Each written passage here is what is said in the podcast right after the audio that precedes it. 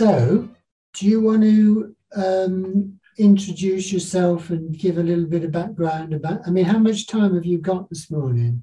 Whatever time it takes. Okay, good, good. I'll leave it up to you. But uh, bear in mind uh, what uh, Karl Marx wrote to his friend uh, one time, and he said uh, at the end, uh, I'm sorry about the length of this letter, but I didn't have time to write a short one. Yeah. So it could go on for a very long time, but I will endeavour to uh, get to the essence of it. oh yeah, I mean, and also I can edit out or, or yes, yeah. up or do whatever. Yeah. Okie doke. So yeah, if you want to just introduce yourself and give a little bit of background about, you know, who you are and whatever you want to do for your. So, so uh, assuming that people don't know you, yeah. you know you won't need anything. Just tell them, you know, who you are and what you want them to know. Right. Okay. Well, uh, my name is Tony McNally. I'm uh, the Managing Director of Climate Change Solutions, which was established in Coventry nearly 20 years ago at the Techno Centre, uh, where we still are.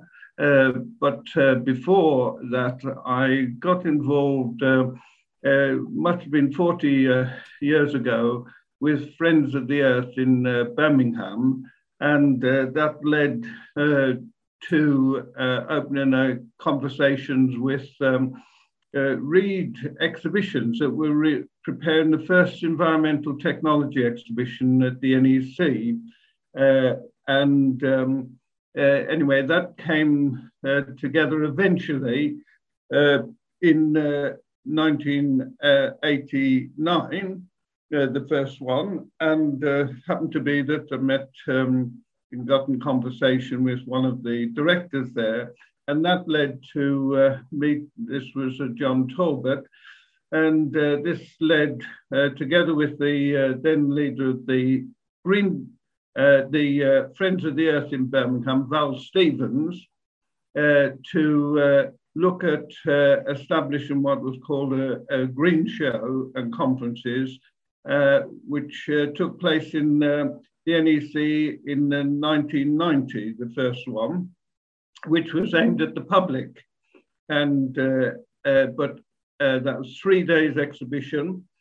but on the first day, we had a parallel Midlands Environmental Business Conference 1990, uh, which uh, then flowed from that uh, a, um, a, Midlands Environmental Business Club. We ran a number of events over many years, trying to engage uh, mainstream businesses on uh, the climate change agenda. Uh, but also in the second Green Shows and Conferences, we launched a campaign leading into the Earth Summit in Rio in 1992, COP, COP1 effectively, uh, which um, we launched together with Jonathan Porritt and others what was called the Pledge for the Planet and the Tree of Life as public campaign got spread all over the world through WWF and uh, so on, various others. And uh, the uh, uh, come really of that uh, brought us to uh, a point where we had an invitation by the United Nations Association, uh, which had been coordinating the uh, input from the UK at the time. Uh, and they presented to us could we run a 50th anniversary event of the United Nations in London, an exhibition which we did under the banner of uh, Global Future uh, to celebrate the 50 years, but essentially to uh, highlight the outcome of the, the Agenda 21, as it was called, the program. And then uh, as time went by, we uh, uh, eventually came to establish first conference in Coventry in 2001 just over 20 years ago, uh, Coombe Abbey Hotel on uh, Coventry's Climate Change Challenge, uh, which was very successful and out of which uh, sprang uh, a number of uh, subgroups, um, in particular one that I've been involved with, which was SAVER, Saving Energy, Water and Waste.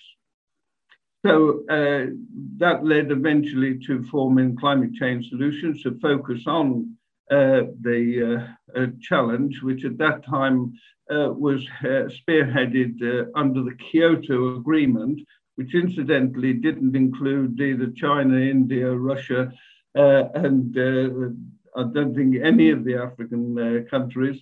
So it was a rather small uh, grouping, and of course the main one was America, and the uh, the fact that uh, George Bush Senior uh, eventually did attend uh, the uh, summit in Rio, but they refused to implement or adopt and implement the Agenda 21.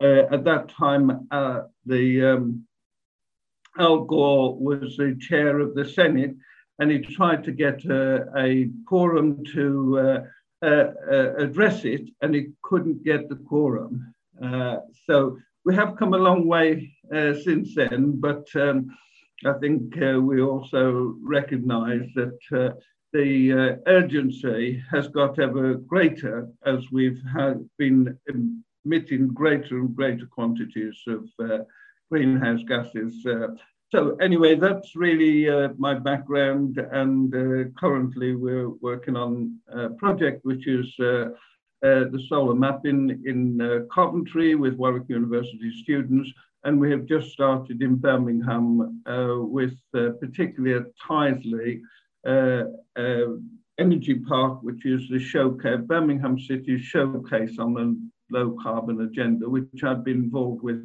for some years. So that's uh, that's it.